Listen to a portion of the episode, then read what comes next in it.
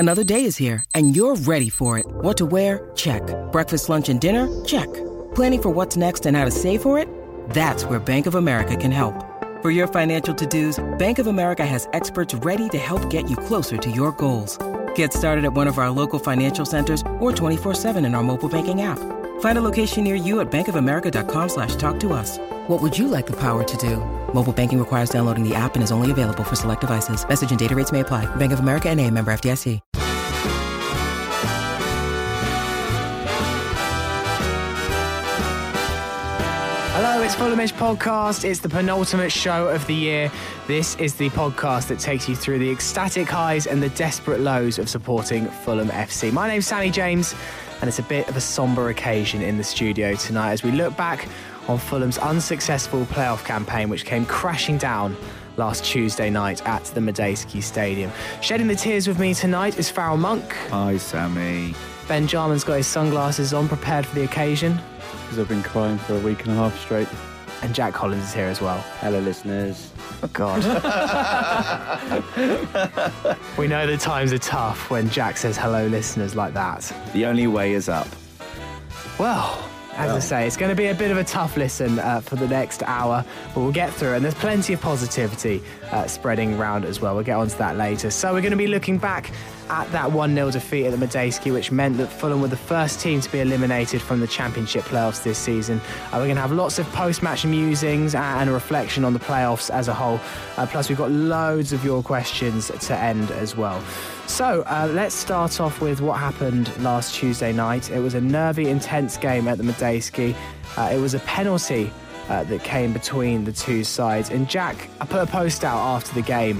I didn't do a 3-word review because I just didn't think it was the time or the place. I just said, share your thoughts with us, instead of doing a 3-word review. So what was some of the best stuff that came in after the Reading match? We had a lot of responses. Ari Odza, who opened with, so disappointed, thought we had our release from purgatory in sight. Now another season in the wilderness, which I thought was maybe a little bit strong. But Alistair Winstanley, who had, I think, probably the best response of anything, poetic that a penalty saw us off in the end, which I really liked, as in me, through like heaps of tears. I was like, yeah, that's really nice. I like it. Proof that novel poetry is beautiful. Yeah, indeed. Yeah. And there's a lot of comments about how, you know, there's, you know, these both handballs before Reading goals, etc. Stuart Marcham, at least we were beaten by the better team in Hamburg. Ali Al-Habsi dragged them over the line. We need to keep Kearney and Co for next season's push. Keep believing next season is our time, from Daddy Mark. And the best of Fulham, on the bright side, Martin never has to play for us again, which is probably slightly harsh as well. Anyway, such is life.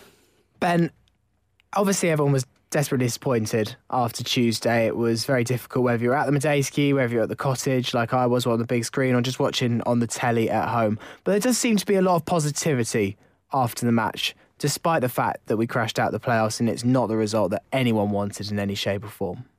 We just remove ourselves from the situation we currently find ourselves in, and we go back to where we were at the start of the season thinking, oh God, it's going to be another one of them seasons where we fight for our lives. And I think a lot of people did believe in Jokanovic, but not many people did until around October, November time, which is when we really started to click into gear.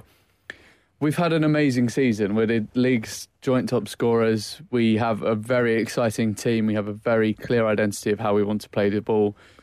The supporters chanted, "We want our Fulham back" for ages, and as TC10 said in his tweet, "You've got them back now." Like, we look like a really good outfit. If we keep all of our players together next season, then why can't we go up and do it automatically? It's been a fantastic season for us in terms of development and output. Oh my God! Thank you. That's some pizza. Is that pizza? What? Big PD bringing in the pizza. Who's PD? Pete Donaldson. Is he from the football pizza ramble?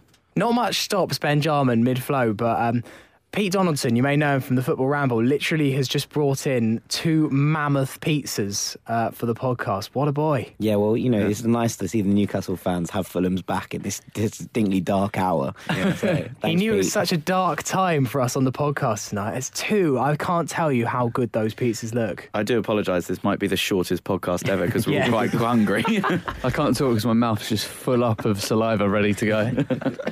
What a lovely, so grim. What a lovely image for people on their train or car, their commute to work. Ben's saliva. And on the mood up a bit. And on that bombshell, it's time to the end of the show. Right, anyway, let's go back to the Reading game. Farrell, you were there on Tuesday night at the Madejski. You were one of the lucky ones that managed to get a ticket. I was one of the lucky ones that managed to get a ticket, but I didn't go in the end. It was a long story. It was a nervy, intense opening 45 minutes, which is probably exactly what Reading would have wanted. It wasn't very open, and Fulham weren't allowed to really get their style going, and that 100% would have suited Reading far more than it suited us. Yeah, and it seemed to be their game plan from the first kick of the ball in the first leg, really. And fair play to them, their game plan worked, and we said that after the first leg that their game plan had worked, and they pretty much carried it on into the second leg, and they really, really stifled us, apart from a few chances in the second half. But me and Ben were talking about it before the game that our lack of being clinical throughout the whole season has kind of come back to bite us on the arse, that we would create 10, 15 chances in a game and only score one or two, whereas a real top team would only get like one or two chances and score both of them. Even though we were rolling over teams later on the season, 3-1, 3-1, 3-1, we were getting sick of winning 3-1. I wasn't getting sick of that.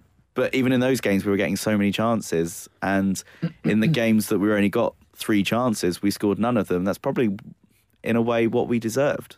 I mean, I think if you compiled all the times we would have said over the course of the year, we should have scored X amount. We could have had a podcast in itself, because we just create chance after chance. And we really clicked into gear when, like you were saying, Farrell, when we started winning 3-1, 4-1, and here against all of our main playoff rivals, we'd done what we needed to do.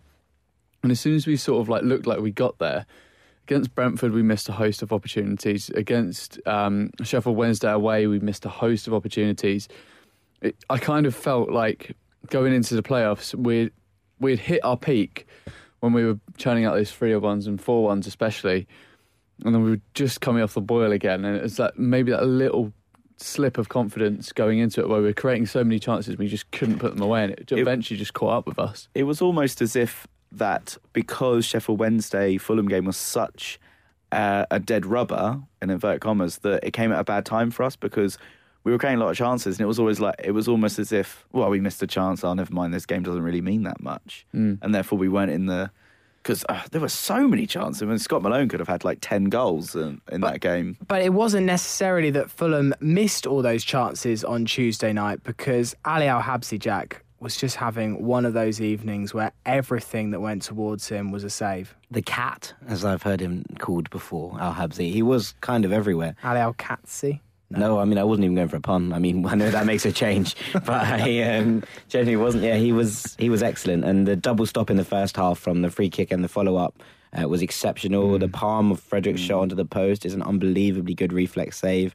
And in the latter half of the, you know, in the latter half of the second half, when we really were throwing the kitchen sink at them, he was excellent at just especially commanding the box, getting rid of corners. He punches a lot, Al-Habsi, and he's not the best catcher of the ball in the world, but he knows that and he's aware of it, so he doesn't try and take the ball from corners or those things. He punches the ball, and we didn't have an answer to that because we weren't getting players in front of him, we weren't getting the physicality in the box, and I thought he did his job magnificently. And you know what, if anyone deserves to be in the final, then it's probably Ali Al-Habsi. I think the Reading have already named him their player of the season already. Yeah. And but it is a weird one because I've seen him in games like, you know, the Fulham 5-0 game, although Fulham were on it and Reading went down to 10 men with 40-odd minutes to go, he was probably at blame for like two or three of those goals. Yeah, he really was. Yeah, and we were saying, it pains me to say this, but I was chatting on a WhatsApp group with a bunch of Fulham boys, and we were saying... Fulham boys? lads, that Ali Al-Habsi is a bit of a joke goalkeeper because he goes from the sublime to ridiculous in 10 minute spells in a game. And someone pointed out that this is going to bite us real hard. And it did, I'm afraid. I think if we look past Al-Habsi as well, the way they set up was just perfectly placed to counter us. You know, playing with three centre-backs and two wing-backs that were basically just pinning our wingers back as well. Having the three sitting in three in midfield, all three really big, hard, industrious players that were sort of designed to shut down our passing and make the midfield seem much bigger than it was, and especially in that second leg, we looked particularly leggy just coming into the last 15-20 minutes of the first half. There was just gaps everywhere. And I get that we play high risk, high reward, but the way they set up just completely negated everything we like to do as a football team, and it just played to their strengths. I mean, we can go on about how bang average they are, how, you know, they play anti-football, but if you're going to set up to win a match, they done it, and they done it twice. The particular players that I was impressed with were the fullbacks, in particular Tyler Blackett, who is coming up against one of the better fullbacks in the league, and for the first 75 minutes he kept Ryan Fredericks largely quiet, apart from when Fredericks went inside and actually did something with his left foot for the first time. Well, that's the exact same as the reverse game, well, not really the reverse game, but the other game at the Madejski where the full 90 was played out and Tyler Blackett squared up against Ryan Fredericks, and he had Ryan Fredericks in his back pocket, and it proved so again. It did a bit of a job on him, and it was, you know, I didn't think Fredericks had a particularly poor game. No, I just didn't think he was able to sort of find a way through, and it makes a change. You know, we've commented, and we commented at the week, you know, last week after the first leg, that we thought that Fredericks didn't seem to want to run at a beater, and again he didn't seem to want to go at Blackett, and there's something about Fredericks that stops him doing, you know, if he's attacking a fullback on the halfway line, you know, drop the ball 30 yards in front of him, you're going to beat him, you're faster than him, but he doesn't seem to want to do that. I think it just came up against a smart fullbacks, because they were ready for it every single time Fredericks tried to do it. Granted, Fredericks got through a few times, but particularly the one for Piazon, I think, was probably one of his best moments. Yeah, I agree. Which is an unbelievable block. And fair play to Fredericks, because he did get clattered a little bit, but he was just, I'm not going down here, I'm going past him, because there was a foul in the build-up, and it was the only real time that he got behind. I just felt like over those two legs we found that Fredericks' decision-making was slightly lacking on a number of occasions, because there are times where we have 2-on-1s or even 3-on-1 overloads in that corner of both Majewski and Craven Cottage, and Fredericks isn't bombing on to make the space and pull other people out. He's literally just stood there watching TC and Steph Joe just pass it between themselves, not giving them anything else.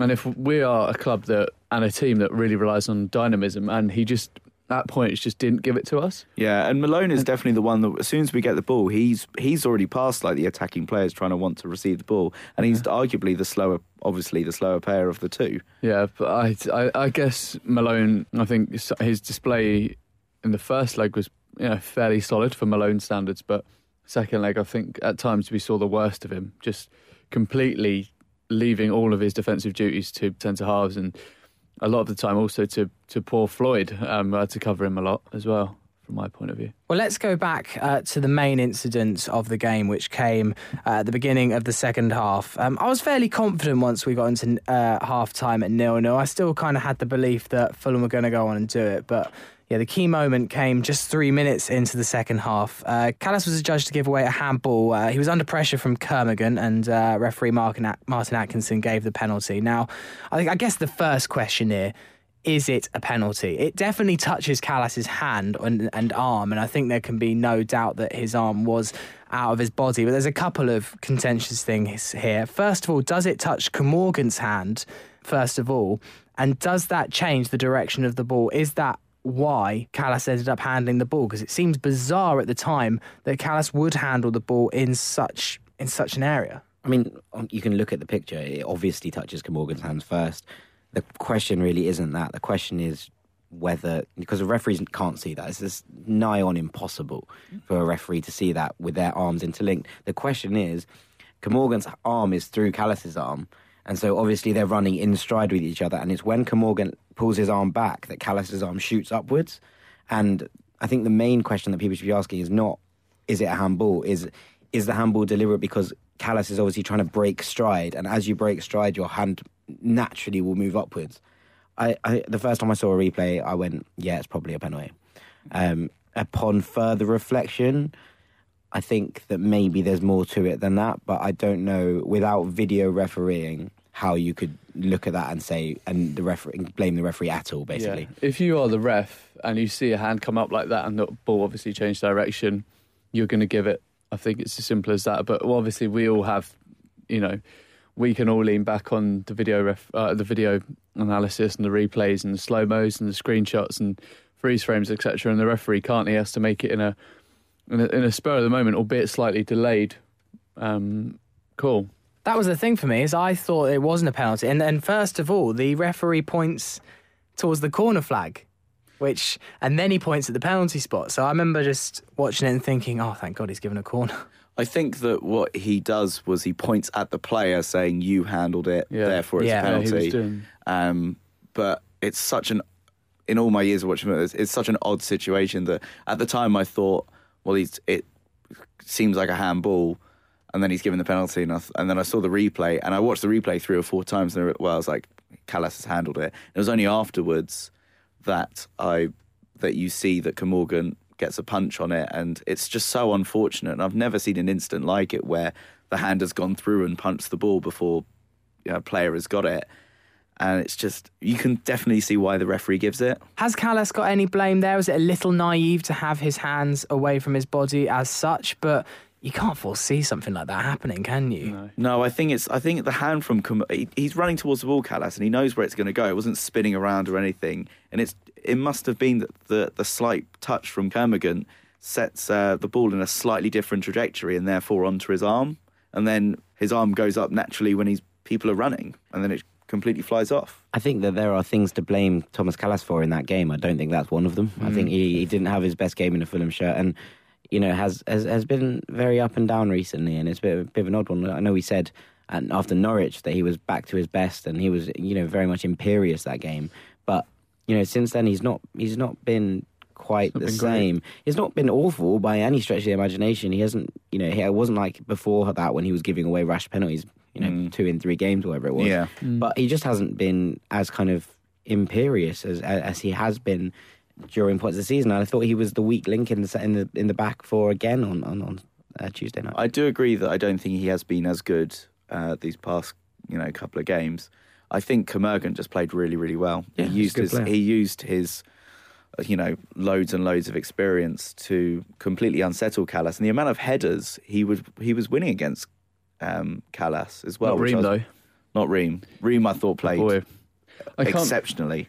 I can't believe that we had to defend him so vehemently in our football phone-in a few months ago, and now people are fully on board with Reem. It was clear to see a few months ago that he was going to be a very, very dependable defender. He just needed to work into the system and work himself back to, full match fitness. There are points where I just do feel as if there is or potentially a mistake in him. But that's the same with any central defender. Like, there are only a few that I can ever remember thinking that sitting. He did have some wobbly performances at that particular time when the phone in was on. Yeah. There was the Leeds mistake, and there was also I think it was maybe Wigan or Forest. He really was calamitous in a couple of those games, and I think. I remember. I think maybe it was just a lack of confidence, and Tim Ream also suffered a little bit of the negativity from the previous season, in which he was part of a defence that was just so woeful that I think it's taken time for Fulham fans to really see the quality in him rather than just see the negatives in him. On your point earlier, though, about you think sometimes there's a mistake in him, but you think there's a mistake in all sort of centre-halves. Yeah. I don't feel that way. Like, I think there are mistakes in most centre-halves at this level because, that happens. But I don't feel that about Kalas's, passing ability. I think that Kalas has, a rash decision in him, like a bad tackle or things. I don't feel like that about Reem. I don't ever think Reem's going to, take someone out in the box. But what I do think is that occasionally he could pass the ball straight to the striker and it would, go through. He'll overplay it. It's a different kind of mistake almost. Yeah, but I think every single defender has some sort of mistake. Oh, yeah, completely. It's just Reem's ones tend to be, because if you, make a bad tackle or something and it's, unless it's in the box, the chances of them scoring for a free kick are reasonably small, even if it's a bad challenge. Whereas if you give the ball away in your own area, scrambling backwards, the chances of them scoring from that mistake are much higher. So it seems like a more calamitous error. I think it also just looks worse. He probably loses the ball or misplaces the pass as much as one of our forward players, but it just doesn't get noticed. It's in a higher risk area. Yeah. And then just moments after Kermorgant scored the penalty. By the way, do we think that Marcus could have done it? Do you really? Yeah, I think it's a really poor save. Well, it's not a save. Well, I think it's a really poor attempt at a save. I think he should get to it. No, but even if it goes in off him, I don't mind, but he should get to it. I felt like he would never slightly miskicked. Yeah. And if it would have been struck correctly, he would have got there. Yeah, it was a Dempsey-esque kind of poor penalty that scores. Can we not have Dempsey-esque conversation again? We talked about that with TC and he missed the next one. Yeah. But Reading really should have doubled their lead moments later. John Swift somehow found the arms of Marcus Bettinelli's. Brilliant work by Reading down the right-hand side. It's the ball in from Gunter. And, I mean, how on earth has he missed that? It's unbelievable. And Sean Davis said on the Fulham website he thought that Fulham would go on to win after that miss. And I remember thinking the same at the time. I remember thinking, if something like that has just happened... Huge. It's written in the stars. Did you guys think the same thing there? No, I was a bit confused as to what was going on at that point. I actually missed the penalty because I was at the bar, but I was doing my best Don Betts impression. But I missed the penalty. But then I came back in as that move was going in, and I was like, oh God, well, how's that not gone in? But, that's why John Swift played for Brentford, I suppose. It was a great move. It was a great move from Reading, and it certainly deserved a goal. At the time, I thought Reading are firmly on top, and I thought it was going to end up being 2 or 3-0 because they were really in the ascendancy. But that was probably the only point during the game that they were firmly on top. Yeah, we were very open. It was clear that we just wanted to try and get the pressure back in and get the goal back as soon as possible, and we just left ourselves completely exposed. I think if it would have gone in, we would have collapsed completely. It would have been, like you said, 3-4. Maybe 5, and you sort of think about, it's going to be a drubbing. I thought there would be a huge momentum, like a swinging momentum towards us, and it never sort of came to fruition. There was almost a point in maybe the 60th to 75th minute where Fulham were playing some very neat football. We had some of the best chances in that period. There was the one that fell to Piazon. There was the one that fell to Kevin McDonald after an unbelievable little turn from Sonny Aluko. Yeah, that Maradona is absolutely gorgeous. That is so good. So good. And Piazon denied a penalty. Slavisa was absolutely fuming. You saw the replay afterwards. Slavisa does get animated, but not all that often, but he really leapt out of his bench for that one. And surely that's as much of an offence as Kalas is. He almost holds him in as if he's like trying to maul him in rugby. I think there's two parts to it. One of them is definitely that there's an unfair advantage being given to the defender by holding Piazon back. The other bit is Piazon maybe looking for it? Has he looked to take contact? And I think there's a bit of both. I think, I don't necessarily think he's wrong to look to take contact there. But at the same time, I think if he'd maybe just gone for the ball and tried to shoot, then he might have scored.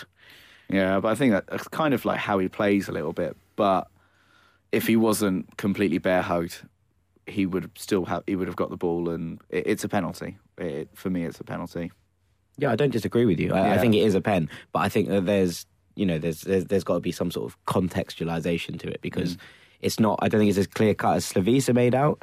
I remember calling for it and being like, that was probably a penalty, but it wasn't one of those ones where I was like, well, absolute stonewall at the time. I mean, looking back at it, yeah, I would have given it, but. Yeah. They were very dismissive of the whole situation on Sky. They were just like, he's definitely played for it. He's not in control of the ball. There's no reason for Martin Atkinson to give it. And part of me disagree. He has played for a little bit, but there is a clear obstruction from the Reading player.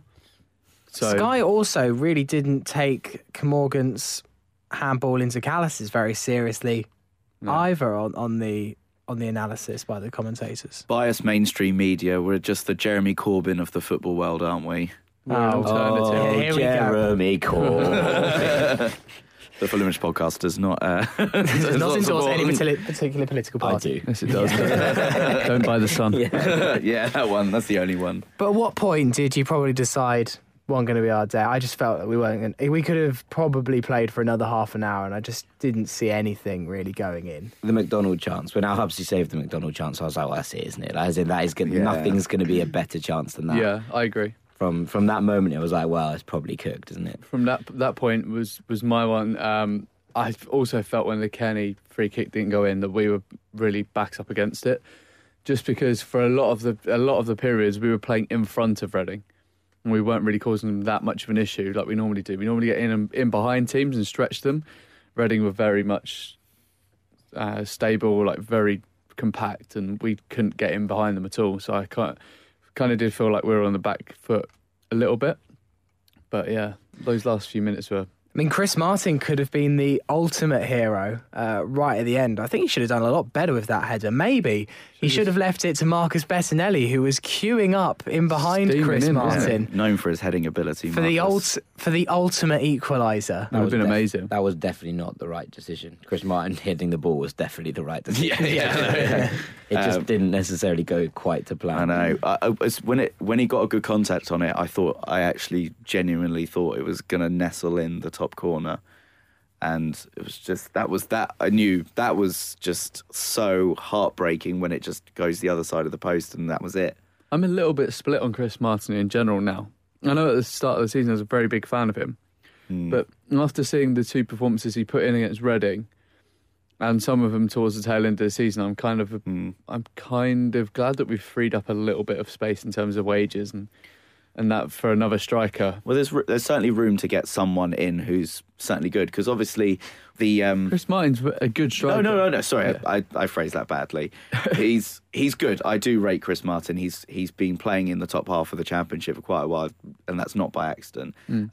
But it seemed to be a bit of a panic loan signing when it did happen, because it was all very last minute, and I thought it was good that we got him, and I was really surprised that Derby let him go, but there's obviously everything around that. Which we won't get into, but I think Slavisa has known that we weren't going to have Chris Martin next season, so they've probably even looked at targets already. Yeah, they would have, yeah. Yeah, so I can't imagine Slavisa's not... He's going to go for someone better.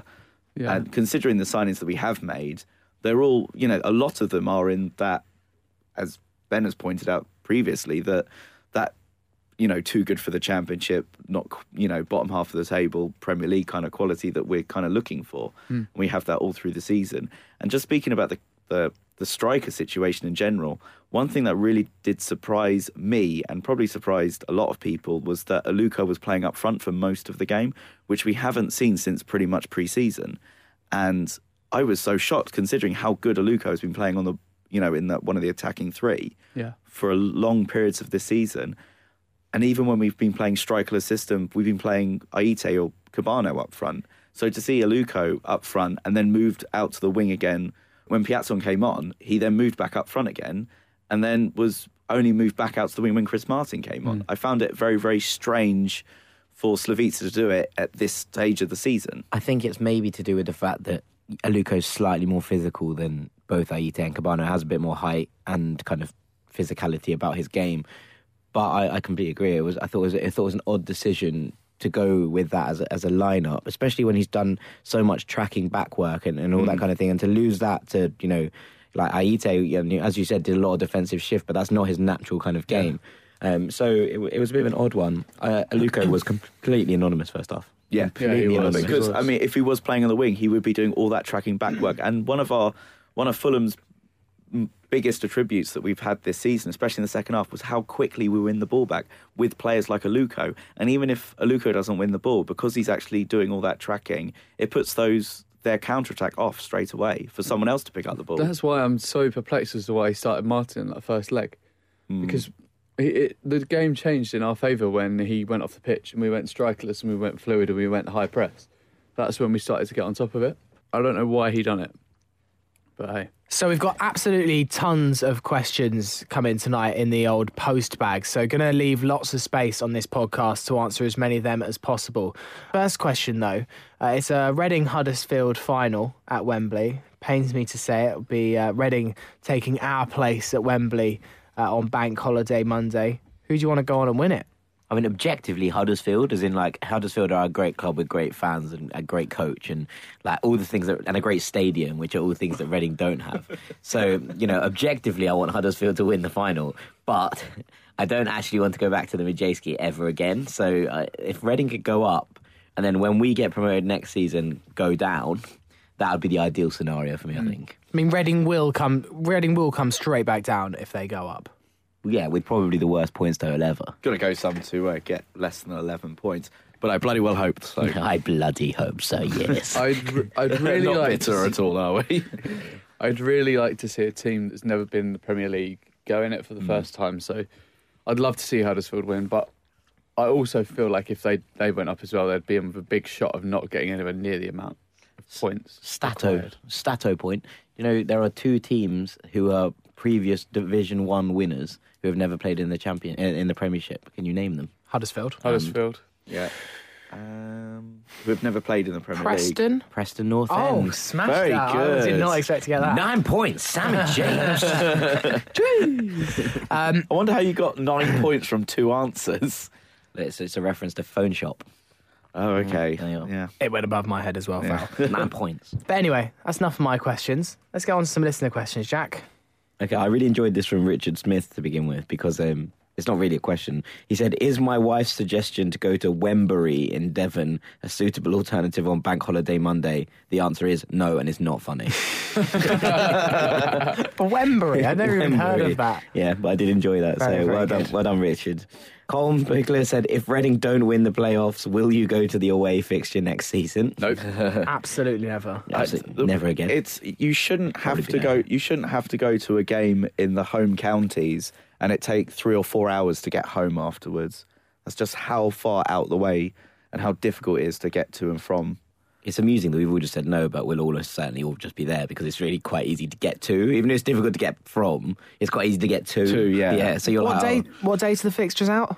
So they're actually out on the 21st of June, so not even that far away. What are the odds of Reading away being first game of the season? We'll all be there, podcast in full. It's going to be about 200 fans, I think, if that happens. Okay, Ryan Byrne said, if you could keep Kearney or Cess long term, which one would you pick? Ooh, good question. Jeez, this is like one of those hard what-if questions where you're like, what would you prefer, you know, head of a fish or a leg of a mermaid?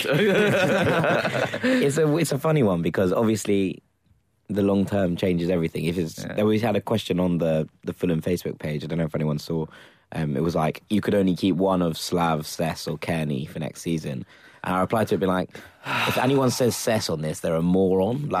Because I bet you got all manner of comments back, didn't you? No, people tended to agree with me. No one has said Sessegnon. But long term, obviously, you know, looks like he could be a superstar. So I'd still say Kearney, I think. I'd say Kearney because we know Kearney is good. We know Kearney can produce week in, week out. He obviously has his faults and everything. But to gamble it all on Cess becoming good, if not better, an absolute, superstar is, very, very rarely that happens. You always see, people bounded around that Ross Barkley was going to be amazing and he's still quite okay. Yeah, really. That's true. Although apparently there's a swap deal, him going to Man United and Rooney going back to Everton. Apparently that's a thing on the cards, like genuine thing. That'd be a terrible deal for Everton. Yeah, I hope Everton gets some money as well. There would be money involved. My only thought on Kearney is one of those perfect players in the Championship. The best teams, I think, that go up to the Premier League and stay there are the ones that have a Championship squad that adapt into the Premier League. So you've got a team full of players that play in the Championship but can make it in the Premier League. And Kearney is one of those for us who I know if Fulham went up season after next... Kearney would start for Fulham and do a great job in the Premier League, and we need as many of those players as possible. Cess, we don't know yet. We don't know yet because it's an unknown quantity. I think he will be a superstar. I mean, if we're going to get 15 million for him now, after he signed this pro contract, why not take it? I heard an interesting rumour the other day about Sessegnon. Apparently, his name isn't Sessegnon. Apparently, their dad, when he signed them up... It's Tunnicliffe. Good. You want to get them mixed up. Apparently, when their dad signed them up, and he was like signing them up to football, he knew their second cousin is Stefan Sessegnon, and was like, it's their like mum's maiden name or something. And so therefore they used that name because he thought it would apparently get them more traction in a youth setup. I don't know if this is true or not. If anyone knows if this is true or not, please do let me know because I'm actually fascinated. That's mental, like a stage name or something. Yeah, exactly. He thought that the name would make a difference for whether they're a footballer or not. Apparently that's the thing. I heard that yesterday. So if someone could confirm, deny, whatever this, then I'd love to hear some more. Get at me, at Jack J. Collins on Twitter. That's what lots of Brazilians do. They give themselves their nicknames because they want to be unique, because all of their names are pretty much exactly the same six names. Ryan's first name isn't Ryan. What? It's Kwasi. It's Kwasi. Kwasi Ryan Sessegnon is his full name. But that is Wikipedia, as in like... Yeah, it's Wikipedia, but like... It, just now. It could be the fact that his dad has actually registered him as Ryan and not Kwasi because he feels like it will get him more traction. Maybe. That is more potential. That could be it. Anyway. Speaking of people that are getting at us, Jack... Oh, yeah, indeed. We've got a triple question from Lawrence Craven, who often comes up with some absolute bangers. So his first one is... A bit like Jeremy Corbyn. Yeah, exactly. Don't make me sing it again. Questions for tonight. 1. Was the way we lost the playoff games a wake-up call to Slavisa, re bigger physical players in the Championship? I suppose it is a wake-up call. There are bigger physical players in the Championship, but that's just not the way he wants us to play, and it's not the way that we've got results. We've got enough... big physical players in the team to do a job. Is it a wake-up, though, that Fulham need to find a way next season to come through games, challenges like Reading, Sheffield Wednesday? I know we won the away leg, but really, both teams weren't really playing for it. Even Derby County, we've come up with some big games last season and fallen short. Even the 2 games against Brighton, I know I may be just going back and listing our defeats, but there's some big crunch games there at crucial times for Fulham, and I felt like we didn't always perform in them because teams that set up to do a job against us, we found it difficult. So maybe that's a wake-up call from the Reading game. We certainly need a plan B. As in, we have a very clear identity and a lot of our players are around about the same. In terms of they're often very quick, very small, very agile, but often very incredibly technically gifted. We've only really got 2, maybe 3, what you would class as destroyers in the team, as in like K-Mac's one, he's big, he's physical. Kalas is probably another, and then maybe Steph Joe as a sort of like mid go-between. But I do feel like we need a big physical striker that can get around. I also feel that we need a couple of bigger wingers. And we definitely need another goalkeeper. One that, all I bet, is an amazing shot stopper. He has no control over his 6-yard box, and Button can't distribute and has no control over his box whatsoever. Also, Ben Nelly's distribution on Tuesday was absolutely abhorrent. Like, it was so poor. And we did quite a lot of the thing we did against Spurs. I don't know if you noticed. Tried to ping it out to the winger and head it back in. Yeah. What is that? I think it's just when we run out of options. It's like our only thing because we can't go down the middle because it's Aluko there on his own. The only like kick out option we have is to try and like get Malone or Fredericks to win a header, which is a bit rogue. But it's kind of like the only option rather than aimlessly pump it up to. No, I completely agree. Yeah, I would rather that. It works. It works. 1 out of 3, 1 out of 4 times rather than 1 out of 10, really. Maybe we need a keeper that can get it over the back four and we can start long balling teams the way they are because, our strikers are going to beat people from place. And I think that's, important to mention. That's one thing that's the smart thing that Reading do well. In the 3 or 4 games we played them this season, they do well. They don't go long ball all the time. They don't go over the top all the time. They seem to decide well when they are going to go over the top or when they're going to go short. And it did expose us on quite a number of occasions in the 100 games we played them against this season. What do you think, Jack, in response to Lawrence's question? Well, I think we've had plenty of wake-up calls when it comes to, bigger physical players, and I don't think that this is anything new. The only thing I'd say is, in response to all those kind of answers, is when we did have a plan B, we all criticised it, because the plan B was bringing on Matt Smith and chucking the kitchen sink at people. And, whether that's, Matt Smith not being very good is a different question. But at the same time, like, we said that system didn't suit us because we didn't really know how to play it and we didn't really understand what was going on when that happened.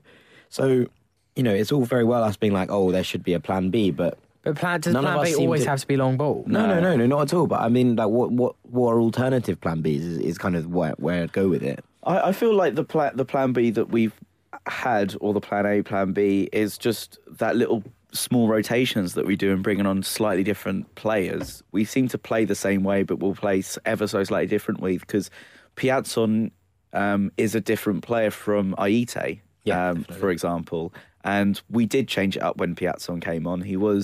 I was surprised when Piazon came on, in all fairness, but he did open up those small little pockets here and there. And even though Aite is very dynamic and very direct, Piazon got the ball and was just a bit more... He's a bit smarter. A bit more clever, a bit more creative. Yeah, because DC wasn't doing very much. DC didn't have his best game on Tuesday night, and we needed that spark from Piazon that really sort of did actually wake us up again coming into the last 10 minutes. And I think without that, we could have genuinely petered out, so it was important. But those are our plan Bs. They're not so obvious, and that probably makes managers... That's where managers make their money. Yeah, of course. I think we need to look at, bringing in... that kind of idea as well. And we have players, wingers especially, we have players like George Williams banging on the door, who's definitely a different type of winger to what we have. It's not necessarily in terms of physique or stature, but in terms of the way he plays. If we have a target man who can actually head the ball next season and really can get on the end, then bringing on George Williams and putting in some good balls into the centre isn't the worst shout in the world. I'm available. Yeah, exactly. Big target man. Yeah, well, me and you, and you on my shoulders, maybe. Give it a crack. The two smallest target men in history. Indeed. Well, Lawrence's second question, quaver. Yeah, what was he doing? Quaver? Second quaver. What would motivate players such as Wood, Abraham, Dunk, etc. to come to Fulham when they're king of the hill at their clubs? I think what he means is not necessarily those players, but players that, that we would look to target, that are genuinely sort of the big man in that club. And, it's kind of the same argument in reverse about why Kearney would stay, I suppose. But what are we doing that would attract those kind of players ahead of somewhere like, Chris Wood's a good example. Leeds came, below us, and we're looking to play, challenge for automatic places next year.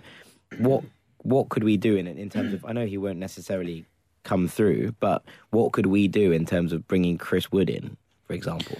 I think that Slavisa already has that pull. The fact that we were able to... it would be naive to think that Aluko, as soon as he was released by Hull, he only had Fulham as an option, and he already called us up and goes, I really want to join Fulham. He must have had offers, quite a lot of offers. Same with Steph Joe. Steph Joe must have been made available, and Slavisa and Fulham are already a big pull. I think it's no coincidence that Fulham is quite an attractive club to come to, with no disrespect, more than, like Huddersfield, for example, or Reading.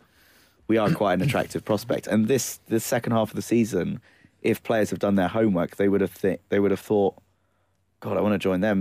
They've done really well that second half of the season. They can only really push on from here. The two key examples that jump out to me aren't homegrown players that have come to join us. They're players from abroad.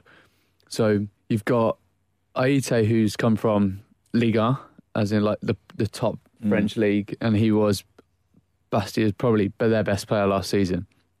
You've also got Kebano, who's come across from Ghent, who had literally just qualified to be in European position. And if I'm not mistaken, they've just qualified to be in the Champions League next year alongside Anderlecht. There are two players of quite a good calibre that have decided to join Fulham in the Championship from being in European competition and being in France's top division.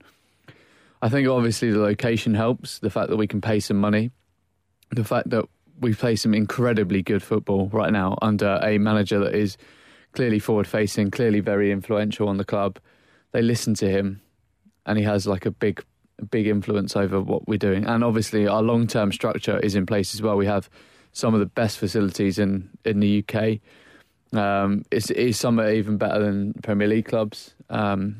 We have a really exciting academy. We have a good, stable ground. We have a very good financial backing. Like we are, in actual fact, a very good option for a number of clubs, for a number of players. Sorry. Whereas we might not have had the best couple of seasons previous to this, we now have, and we can show people what we can do. And I think that's a big enough pull as standard anyway. Would you rather next season have, let's say, Tammy Abraham on loan from Chelsea? Now, that if Tammy Abraham plays for us, he's going to score a hatful of goals. It's just, he's a great striker, and in this team, he'd do very, very well. Yeah. But most likely, Tammy Abraham is not going to stay the season after. He would be with us for one season. I'm sure Chelsea see him as a great prospect and they wouldn't want to sell him certainly as soon as next season. I mean, he may never get into the Chelsea side, but that's another matter. Or would you rather have another striker, maybe slightly lower quality than Tammy Abraham, but one that's still very good and we purchase him outright as our own? Like Chris Wood, in a way. Well, like, yeah, so basically we have our own striker. Of that calibre. Yeah. Yes, I'd rather we purchase because we don't want to rely on other clubs. And also, we've spoken about this previously, but like us getting a win for us is bagging a huge amount off a transfer. Yeah, so I think it works both ways. We get to own a player, we don't have to rely on anyone, and we also get to have a chance to make money in the future. I'm a big fan of the teams that go up and they keep largely the same squad, the same way like with Bournemouth. Bournemouth have just done incredible things, and they haven't even changed that much. They haven't changed their style of play. They've just done things that they know they can do well. Yeah. And I'd prefer to purchase, but that's not to say that if Tammy Abraham wasn't available on loan, I wouldn't take him. Yeah, I think he's probably a little bit above Championship station now. He's, I do agree. Chelsea have said that they're not loaning him out next season. They said he's going to stay at the club. Oh, yeah, right. Their loan department just can't handle. He's now wanted. Yeah, exactly. Well, there's a couple more. There was a third question for Lawrence. It's kind of very simple. It's automatic promotion is no doubt the expectation. If the same squad plays next year, do we think this is possible? Can we have yes, no's? Because we've got lots to get through. Yes. Yes. 100%. Cool. Yep, you've four yeses and you're into the next round. So there's a couple of bits more. I really like this from George, actually. Magical Malone, as he's now known, is realistic signings for next season. I've done a tweet about this the other day to Frankie Taylor, who's also listened to the pod a few times, and we've had a couple of questions and shout-outs from him. So I'll start, just because I know it's fresh in my mind. I said to him, David Davis from Birmingham, someone we were linked with in the summer last year before he penned a new deal. I think he's one of their better players and he'd fit in quite nicely. I quite like the idea of Marley Watkins. Yeah, I like that. But it looks like Norwich may have all but signed him now. I also don't feel like we will look in the Championship. I feel like we'll look a bit further afar here and probably pluck someone from obscurity from Ligue 1 or Ligue 2. As it is now known. I'm just searching what that means. And just then those will be the guys we'll go for, or maybe someone in La Liga.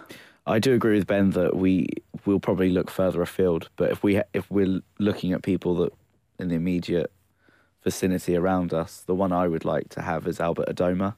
I feel like he'll really fit into our team. He's the physical winger that probably what we need, and he's really dynamic, really direct. He's a local boy as well. He's a local boy, yeah. He taught us a new one for Middlesbrough at the Cottage last season. Yeah. I used to watch him when he played for Barnet with my dad. I never thought he'd get this far. Is he just at Middlesbrough now? No, he's at Villa. Oh, I didn't know that. Yeah, a bit of a weird one because he was brilliant for them, and then they went up. They swapped to Adama Traore and... Adoma, sorry. Yeah. I think there's a guy that plays for Preston as well. Is it Bart Huijsen? Yeah, he's a really good player. He looks the real deal. He came up from League One and League Two. They picked him out of League Two in January, and he looks the real deal. Three from me. One coming down from the Premier League. I would really like Harry Maguire from Hull. I think he is the kind of ball playing, get his heads up and gets the ball down centre back that would really fit the system. And two from a team that have gone down, either of the Wigan midfield duo, Power and Morsey. Power, yeah. What about Nick Powell? See, Nick Powell is an odd one because he just there was a thing at the end of the season where he just apparently stopped trying. Oh, really? Like he'd be like walking around from the Wigan pitches and just not doing anything, and they'd be like all the fans were like on his back, and he just like stopped basically caring, and so I'm not sure that's the kind of fellow you want. So yeah, but I think there's something to look at. There was someone said Omar Bogle. Well, that was who shot, yeah. I was just about to suggest. He really caused Fulham lots of problems in the 3-2 win. Yeah. Lucas Zhao has been the one that I've played from the start. That's the one I'd really like. He's surplus to requirements at Wednesday, and he did a real job against us at the Cottage. I think that would be a very sensible signing. As much as Slavisa will definitely look at the continental market, we did make several signings last summer from English clubs, so there will be some to come from other Championship teams, and this time last year, I'm sure that we'd been doing a podcast, Kevin McDonald would have been one of the players we may have said. So yeah. I do expect Slavisa to make some signings from England as well as some signings we've never heard of from Belgium, France. Yeah, we're all big fans of Matt Doherty as well, aren't we? The left back from Wolves. Just got his Ireland call up. So yours is coming, Jack. Yeah, exactly. One day. Double win, isn't it? Okay. He'll love the flag. You're onto FIFA. You're onto FIFA already. Going, I'm definitely Irish. I'm telling you. Yeah, exactly. They'll love it. Well, that's about it. I think we'll maybe leave it there. Can I pose a quick question? Yeah.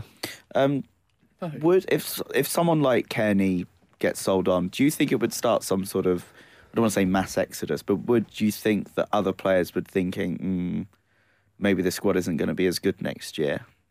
Not when we bring out Yozabed.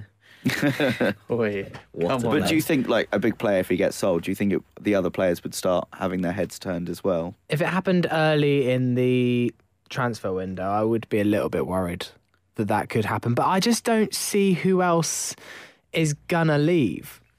Obviously, Ryan Sessegnon. All I'm saying is that, like, it happened last year with Ross, and we were better for it. I'm not saying we will be with TC, but Ross left, and no one threw their toys out of the pram other than the supporters, really. We were better for him leaving. Yeah. I'm not saying we will be when TC leaves, but. And who else do you think even is going to be on the radar of a bigger club? I know that we've had some terrific performances in the team this season. As I said, Ryan Sessegnon's the obvious one, but Steph Joe came out. Yeah, but you could suggest that they might be on the radar of a lower Premier League club. Yeah, you know, especially the likes of someone like Bournemouth or Burnley. You can you 100% go and see Kevin McDonald doing a job for Burnley, like, as in. Yeah.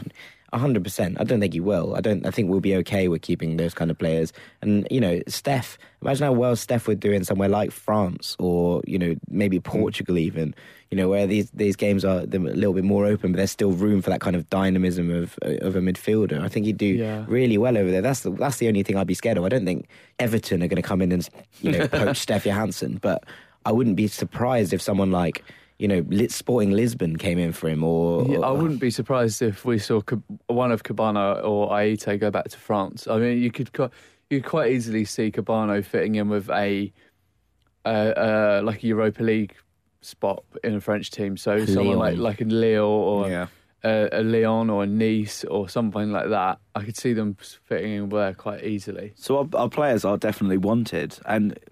The one we're quite lucky in the sense that the teams that are coming down from the Premier League, they're not exactly awash with money, and they're not like the Newcastle United. They come down, they're like, right, we're here to do business. We're going to tap up as much talent as possible. Yeah. We're in that privileged situation. No disrespect to those teams, but I feel like Sheffield Wednesday have been doing it for a little while now. They've been trying to tap up some of the bigger names in the Championship. I mean, they were after Ross for a good two. Pretty much as soon as we signed him, and that's probably, you know, not, you know, as far-fetched as it sounds, and I think Sheffield Wednesday will probably do the same thing again. They'll probably start trying to tap up our players now. I've got a follow-up question if anyone's interested. Yep. You know, obviously Sessegnon was the kind of breakout star of this season. Do we see an academy product coming through next season? Are there, you know, anyone, you know, top touts to be, you know, involved as if not, you know, a starter, then definitely a squad player next season? Well, I think the three for me that I think would get closest would be Adun, because he's done good this season. He's done really well against Middlesbrough. Adrenian and De La Torre are probably the three knocking on the door the most. It's not my field of expertise, knowing tons and tons about the youth sides, but I remember just seeing them against Orient back in the Cup, and all three of those were particularly impressive. I've watched them a couple of times at Motspur Park this year. There's a couple of players there, particularly a centre-back called Aaron Davies, who looks pretty good. Welsh fella. He's just been called up for the Toulon tournament. Yeah, he's a very... at that level, he's a very accomplished centre-back. He's clearly one of those that has got some sort of potential. Obviously, Stevie Humphries is in there, who we haven't mentioned yet, but looked somewhere out of his depth when he came on. But yeah, I like... Against Brighton, and I like Adeniran a lot, actually. Yeah, so do I. I like him in that midfield role. He's quite leggy, and he has quite a good vision for a pass. He's got a very big crunching tackle on him. Was it Adeniran that scored that absolute worldie in the PL2 Cup? Yeah. against Villa, I believe. Yeah, it was a ridiculous goal. Yeah, it's an outrageous strike. So yeah, I mean, it's good to see that there's more. Steven Sessegnon, maybe we'll get him on the other flank. If that is your real name. Yeah, exactly. Well, we're going to address lots more of these kind of questions because, as I mentioned at the beginning of this podcast, this is not our final podcast of the season. We're going to be doing an end-of-season review in the next couple of weeks. Date TBC, but it should be hopefully early June at the very, very latest. Voting is open for the end-of-season Fulhamish Awards. Very exciting times. Go to fulhamish.co.uk. You can vote for several different categories that we've got. Obviously, we've got Player of the Season. We've got some different ones as well to offer an alternative to the official awards. So we've got Newcomer of the Year, Goal of the Year, just as in like actual good goal of the year, Match of the Year and Moment of the Year. So Moment of the Year, you know, an amazing... either something funny that happened in a match or just a big moment of ecstasy, a TC versus Leeds. Don't want to know what you do in your spare time, Sammy. Exactly. I'm all about the E's. E's are good. I was surprised that our Fulhamish podcast went on the Newcomer of the Year award. Oh, maybe I should add Fulhamish podcast to it. We will come last, though. So please get voting for that now, fulhamish.co.uk. So all that is left to be said is, Secretary Jack, have you got a title for today's podcast, please? We have got a title for today's podcast, and the podcast is a play. The name is a play on a popular TV series. Whose hand is it anyway? Tragic but beautiful. A bit like Fulham's season, really. A fair summation right there. So as I said, we'll be back in the next couple of weeks with an end of season review. Thank you for listening to today's podcast. Hope it wasn't too much of an emotional roller coaster, bringing back the bad memories from Tuesday night. Lots to be positive though, as hopefully we covered at the end of the show. So Jack Collins, thank you very much. Thank you, Sammy. Ben Jarman, thank you very much. Sure, Sammy, mate. And Farrell Monk. I did so well. And Farrell Monk, thank you very much. Thank you, Sammy. We'll see you soon. Bye-bye. Bye. Toodles.